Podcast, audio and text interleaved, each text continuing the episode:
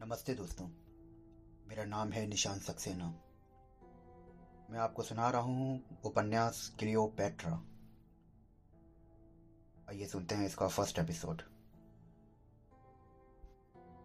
मिस्र की महारानी क्लियोपेट्रा के जीवन और शासनकाल का एक ऐसा उपन्यास है, जिसमें एक नारी ने अपना इतिहास स्वयं रचा।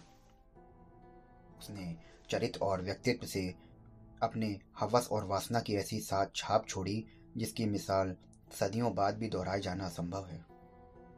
ये उपन्यास रोमांच और रहस्यमयी घटनाओं पर आधारित दिल दहला देने वाला उपन्यास है।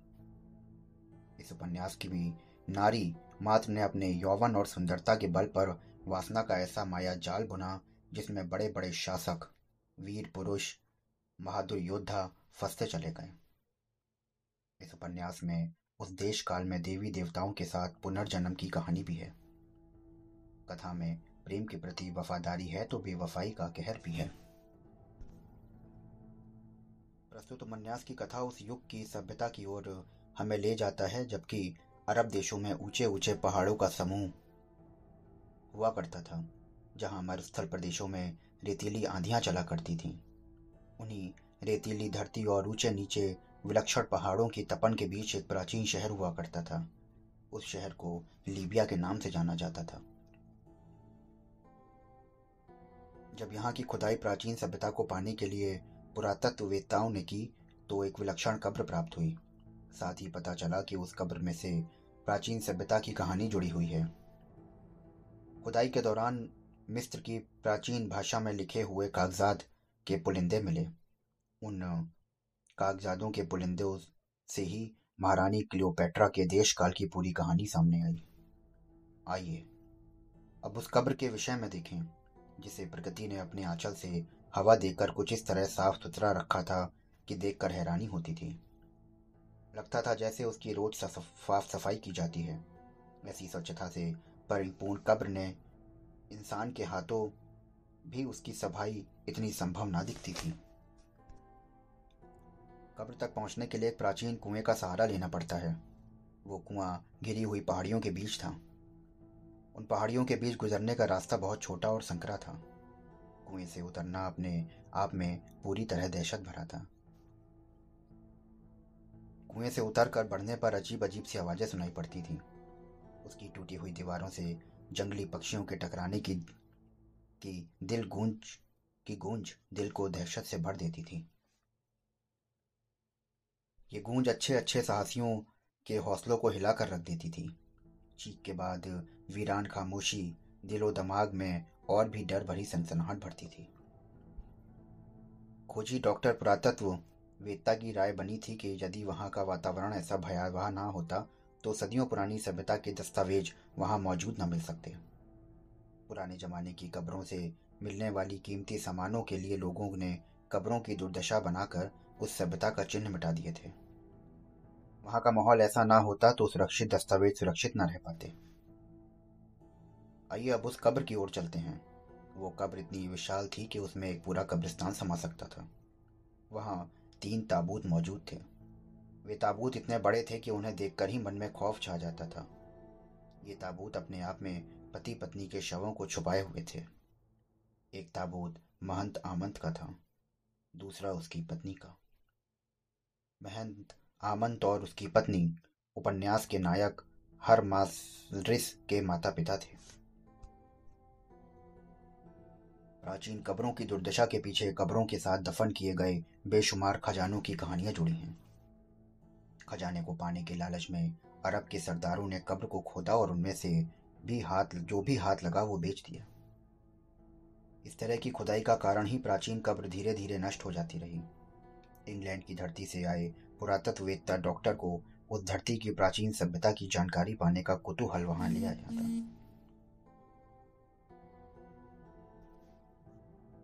उस रहस्यमय कब्र के बारे में लोगों की तरह तरह की किवदंतियाँ थीं। वहाँ आकर आसपास की बस्तियों में रहने वाले वालों से आश्चर्यजनक बातें सुनने को मिली।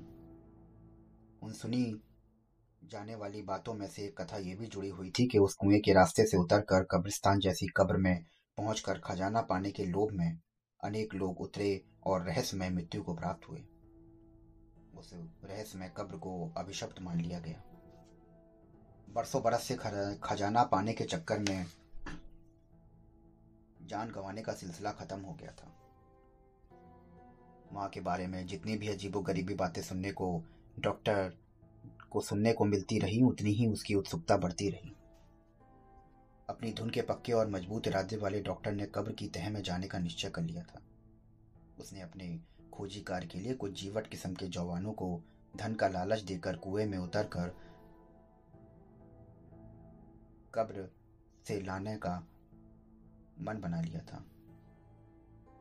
अपने अभियान के बाबत उसने खुद जो विवरण दिया, वो कुछ इस प्रकार है। मैंने अपने मन में उन कब्रों के विषय के बारे में जानने का पूरा निश्चय किया। उस रहस्य की खोज में चल पड़ा और वो रात मेरी ऊहा पोह में कटी। सुबह होते ही कुछ अरब साथियों के साथ सफ़र पर रवाना हो गया। मेरे साथ के नौजवानों में नासिर नाम का एक युवक था। उसके पास रहस्यमय अंगूठी थी और उस अंगीठी को उसने मुझे उपहार स्वरूप दी जैसे ही हम कब्र के पास पहुँचे, सूर्य की सुनहरी किरणें धरती पर फैल चुकी थीं। कब्र के आसपास का वातावरण वीराने के साथ दहशत भरा और भयानक था। मेरा दिल मारे डर के काँप रहा था। मेरा साहस टूटा जा रहा था।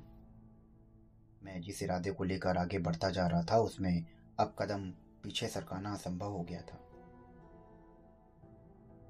काफ़ी सफ़र तय करने के बाद मैं नासिर एक जगह ठहर गया।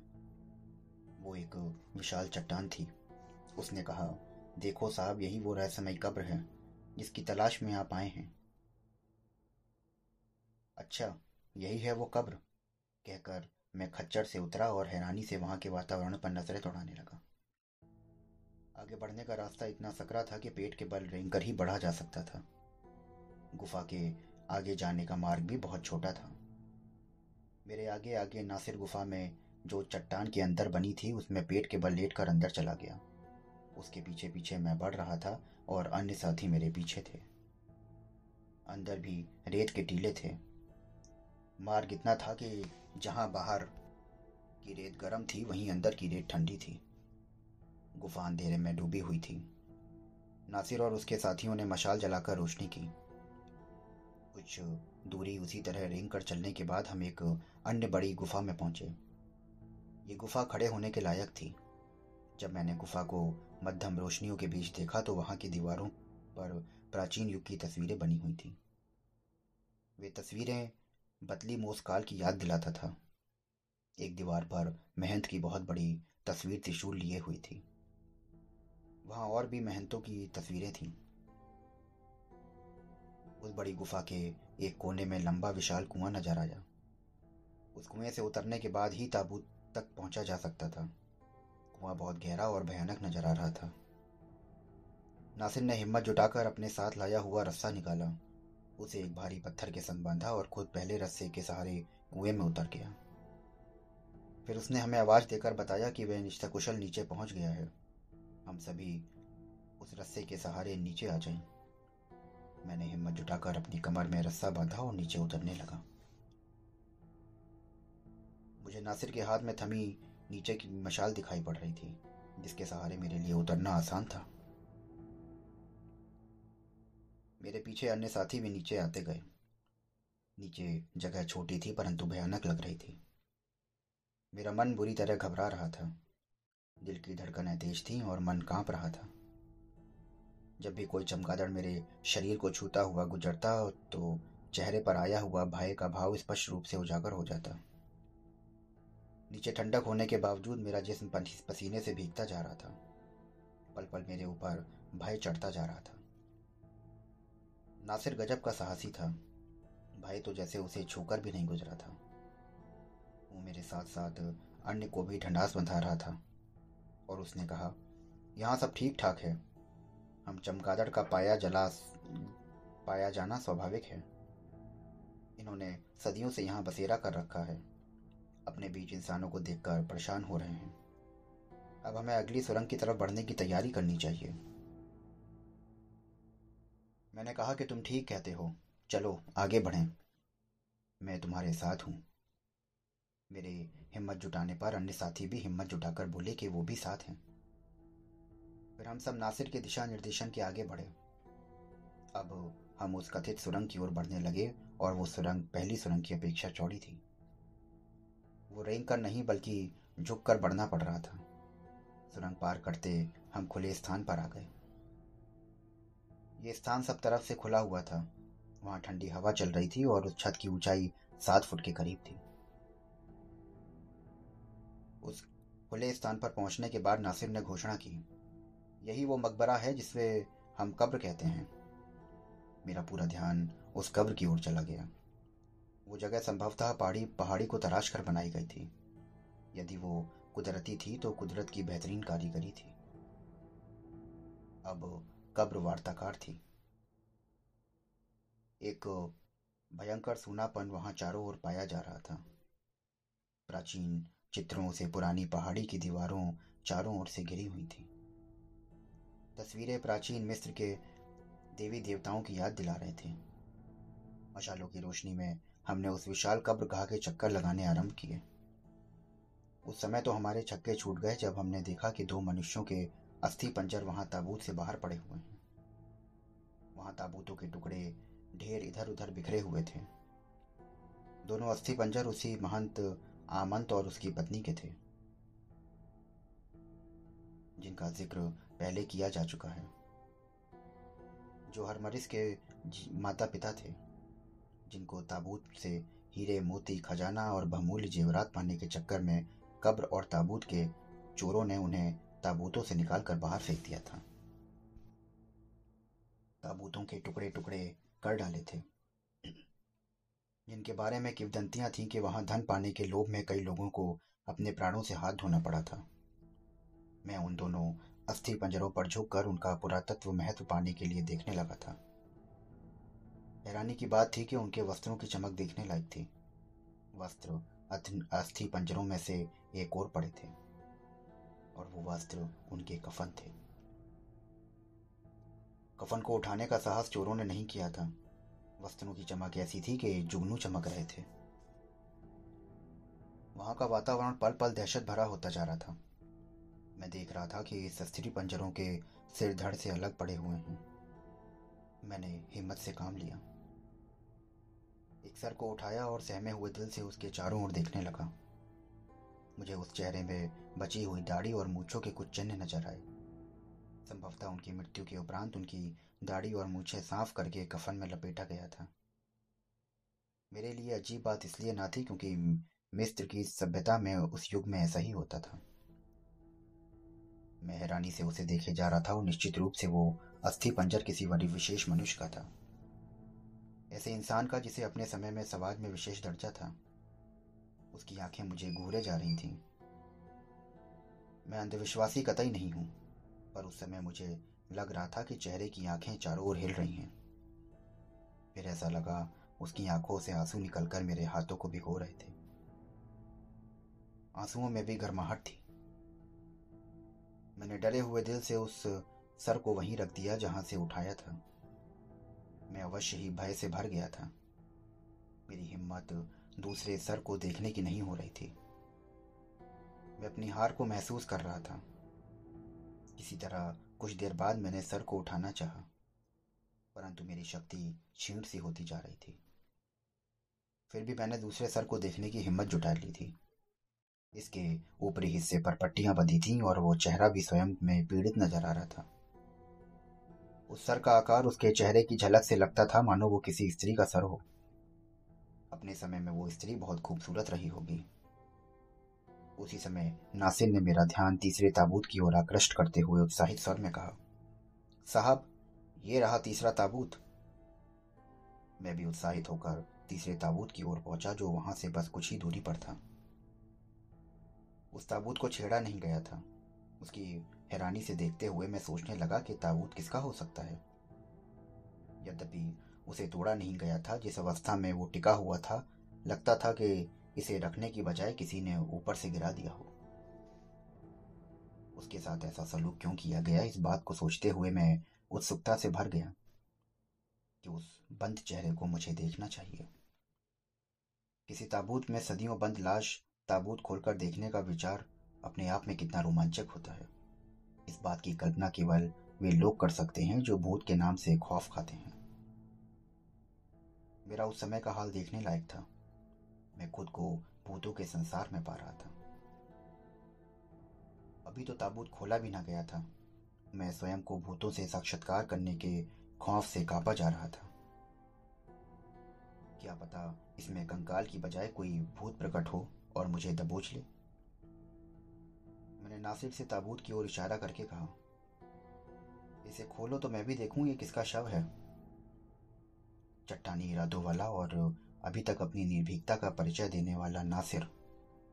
उसके स्वर में लड़खड़ा हट उभर आई। साहब। उसके कथन से साफ़ लगा था कि उस समय के निर्णय से वो भी लड़खड़ा गया था। मैंने मन को कड़ा करके उससे कहा कि, डरते क्यों हो नासिर? इसे खोलो, मैं तुम्हारे साथ हूँ। नासिर ने हिम्मत संजोई और उस ताबूत को खोलने के लिए उसने अपने कंधे पर टंगे मैले कुचले थैले से हथौड़ा निकाला, जिसे वो साथ लेकर आया था। उस हथौड़े पर वो ताबूत को खोलने की चेष्टा करने लगा। नासिर के चेहरे पर पसीने की बूंदें और खौफ की झलक साफ़ दिखाई दे रही थी। ताबूत का कब्जा टूटा और ताबूत खुल गया। नासिर ने ताबूत का ढक्कन खोला तो देखा कि एक आदमी की लाश नीले कपड़े में लिपटी हुई है। नासिर की आँखें उस लाश को देखते ही फटी की फटी रह गई, क्योंकि लाश अब तक उसकी ज़िंदगी में देखी गई समस्त लाशों से अलग थलग थी। उस लाश के चेहरे पर सोने का पानी की परत चढ़ी हुई थी, जो प्राचीन बैताल युग की याद दिला रहा था। मैंने तुरंत इस बात का अंदाज़ा लगाया कि इस लाश को काफ़ी जल्दबाजी में कफन पहनाकर वहाँ डाला गया था। लाश की टांगें घुटनों से मुड़कर ताबूत में फंसी हुई थी। ताबूत निसंदेह काफ़ी बड़ा था, पर लाश उससे भी काफ़ी बड़ी थी। अवश्य ही उस लंबे कद के आदमी के लिए जल्दबाजी में उसके आकार के ताबूत का इंतज़ाम न हो सका होगा। उसके वारिसों या हमदर्द को लगा होगा कि अंतिम संस्कार कर देने की जल्दी थी। उन्हें जो भी ताबूत मिला था, उस उसमें ही लाश के पैरों को मोड़कर उसमें ठूस दिया गया था। मेरे विचार में नासिर ने भी बल देते हुए कहा, साहब, ऐसा लगता है कि जैसे किसी ज़िंदा व्यक्ति को उस ताबूत में बंद करके जल्दी से यहाँ फेंक दिया गया है, क्योंकि ये लाश बड़ी अजीब सी नज़र आ रही है। मैंने भी तनिक विस्मय से कहा, क्या कह रहे हो नासिर? कोई पत्थर दिल भी किसी मनुष्य को ज़िंदा ताबूत में बंद करके नहीं फेंक सकता। जरा लाश को बाहर तो निकालो। नासिर लाश को ताबूत के बाहर निकालने के लिए झुका मैं लाश को हैरानी से देख रहा था। लाश ताबूत से बाहर निकाली गई और लाश के नीचे रखे हुए बंडल मुझे नज़र आया। मैंने झुककर कागजों के बंडल उठाए। नासिर को मेरा बंडल उठाना अच्छा नहीं लगा। शायद वो उन्हें खुद लेना चाहता था। उसने मुझे घूर कर देखा। उसको देखने के अंदाज में ईर्ष्या का भाव था। यह देश प्रेम का प्रतीकात्मक भाव था। देश प्रेम इस अर्थ में समझेंगे, उन कागजों से बंडल को वो अपने देश की अमानत समझ रहा था। मैंने नासिर से कहा, लाश पर से चादर हटाओ नासिर। मैं जरा देखना चाहता हूँ कि लाश कैसी है। नासिर ने ना चाहते हुए भी लाश से कपड़ा हटाया। जैसे ही उसने लाश पर से कपड़ा हटाया तो उसके अंदर कागजों का एक और बंडल दिखाई दिया। उन कागजों के बंडल को लाश के कपड़ों से अलग करने में कुछ समय लगा। ऐसा लगता था कि जैसे बंडलों को कपड़ों के साथ किसी विशेष द्रव्य से चिपकाया गया था। अब एक काम और बाकी था और उस चेहरे और शरीर पर लगी बंधी पट्टियों को अलग करना। ये काम मैं और नासिर दोनों मिलकर करने लगे। ये काम से मेरा दिल को हिला देने वाला था। उस काम को करते हुए मेरा दिल घबरा रहा था, पर मैं ऊपर से साहस दिखा रहा था। हम एक एक पट्टी को लाश से अलग करते जा रहे थे। पट्टियों का ढेर हमारे सामने लग गया था। जब मैंने कपड़ों के अंतिम परत को लाश की टांग से हटाया तो टांगों में लिपटे एक अन्य बंडल पर भी मेरी नज़र पड़ी। मैंने उसे भी अपने कब्जे में ले लिया। दिल पर पत्थर रखकर मैं लाश को देखने लगा। अंत में इस निश्चित निश्चय पर दृढ़ता से पहुँच गया कि लाश का जल्दबाजी में ही अंतिम संस्कार किया गया था। उसे उस जमाने की प्रथा के हिसाब से मसाले लगाकर संस्कार नहीं किया गया था। मसाले लगाकर पट्टियों से युक्त करके लाशें ताबूत में रखे जाने का उस जमाने में रिवाज था। मसाले लगाकर रखने से हज़ारों हज़ारों साल तक लाशें उसी अवस्था में रहती हैं जैसे उन्हें दफनाया जाता है। इसके साथ उनकी धार्मिक मान्यता काम करती थी। कि कयामत के बाद सभी लाशों में जान फूकी जाएगी। अतः लाशों को जिस अवस्था में दफनाया जाएगा, जान पड़ने पर वे उसी अवस्था में उठेंगी। उस लाश को ना तो मसाला लगाकर रखा गया था, ना ही नमक का इस्तेमाल किया गया था, जिसकी वजह से लाश डरावनी और भयानक हो उठी थी। उस लाश को देखकर मेरे साथी काँप उठे थे। नासिर भी घबरा कर कह उठा था, ए खुदा, इस इंसान ने कितनी यातना से प्राण त्यागे होंगे। किस तरह ये घुट घुट कर मरा होगा? क्या इसका हाल हुआ होगा? लाश को देखने से लगता था कि वो अधेड़ आयु का रहा होगा। उसका कद खासा लंबा था और बाल अधपके। शरीर मज़बूत और कंधे चौड़े थे। अवश्य ही वो पुरुष वीरता की मिसाल रहा होगा। वो एक वीर सैनिक भी हो सकता था। उस लाश को अधिक देर तक देखने की मेरी हिम्मत न हुई। मेरे देखते ही देखते लाश अकड़कर बिखरने लगी होगी, शायद वो हवा का असर रहा होगा। उसकी पिंडली की हड्डी किसी घटना का शिकार हो गई थी। उसका जोड़ बता रहा था कि यह काम किसी नीम हकीम का रहा होगा। यही कारण था कि दूसरी टांग कुछ छोटी नज़र आ रही थी। खैर, मेरा जो उद्देश्य था वो पूरा हो चुका था। अब मैं वहाँ ज़्यादा देर तक ठहर नहीं सकता था। कुछ दम भी घुट रहा था। चारों ओर भयानक सन्नाटा फैला हुआ था और मेरा ही नहीं, सबका शरीर डर के मारे काँप रहा था। लाशों के बीच अब साँसें लेना भी कठिनाई हो रही थी। वहाँ एक पल भी रुकना मुश्किल हो रहा था। एक बात मुझे लगातार परेशान कर रही थी, मैंने नासिर तथा दूसरे साथियों से भी कहा। अब हम वापस चलते हैं, क्योंकि हम जिस काम से आए थे वो हो चुका है। उसके बाद मैंने अपने इंग्लैंड के एक मित्र को अपनी खोज का पूरा विवरण लिखते हुए पत्र लिखा। मित्र मैं तुम्हें ये लंबा पत्र लिख रहा हूँ। इसके पीछे आशय यही है कि तुम इन कागजों के महत्व को समझ लो, जिन्हें मैंने कफन और पट्टियों में लिपटी शताब्दियों पुरानी लाश से पाया है। इस पत्र को लिखते लिखते मेरी उंगलियाँ दर्द करने लगी हैं। मैं अपने यहाँ की रवानगी से पहले ये पत्र और लाश से मिले पुलिंदों की डाक तुम तक भेज रहा हूँ। मेरी ये हार्दिक अभिरुचि है कि ये तुम तक पहुँच जाने के मेरे आने से पूर्व पहुँच जाएँ, तथा तुम सारे हालातों की जानकारी हो जाए। जब मैं आऊँगा तो रूबरू होकर तुम्हारे सामने बैठकर मैं अपनी रहस्यमय रोमांचक यात्रा की जानकारी सविस्तार बताऊँगा। लाश से मिले कागजों के तीन पुलिंदे जो मिस्र भाषा में लिखे हुए हैं, उनका अनुवाद किसी विद्वान से हम अपनी भाषा में कराएँगे। तभी उस युग की कहानी हमारे सामने आएगी। वो कहानी कैसी, किस शक्ल में सामने आएगी, इसे तो अभी कुछ कहना बेकार ही है। परंतु मैं समझता हूँ उसे लिखने वालों ने इतनी लंबी चौड़ी लिखाई में व्यर्थ न की हुई होगा। ये लिखाई उसके वर्षों की मेहनत का फल है, जिसे वो इस आशा के साथ अपने लाश में समेटे हुए सुरक्षित रखकर ताबूत में कैद हो गया। कि आगे आने वाले युग में शताब्दियों के बाद उसकी लाश किसी को मिलेगी और ये कहानी समस्त संसार के समक्ष आएगी। आज मुझे इस बात की खुशी है, आत्मसंतोष है कि मैं जो यहाँ से ठान कर चला था, उसके प्रति मेरे मिलने जुलने वालों में कितना संशय था। लोग समझते थे कि मैं यूँ ही खाक छानने जा रहा हूँ। मैंने खाक छानी तो कुछ हासिल भी हो सका। शेष मिलने पर। तुम्हारा अपना मित्र, डॉक्टर एम। तो दोस्तों, अभी आप सुन रहे थे लियो पेट्रो का एपिसोड वन। फिर मिलता हूँ आपसे सेकंड एपिसोड में। अगर आप ये पूरा नॉवल सुनना चाहते हैं तो हमारे चैनल को फॉलो करिए और हमारे साथ जुड़े रहिए। शुक्रिया।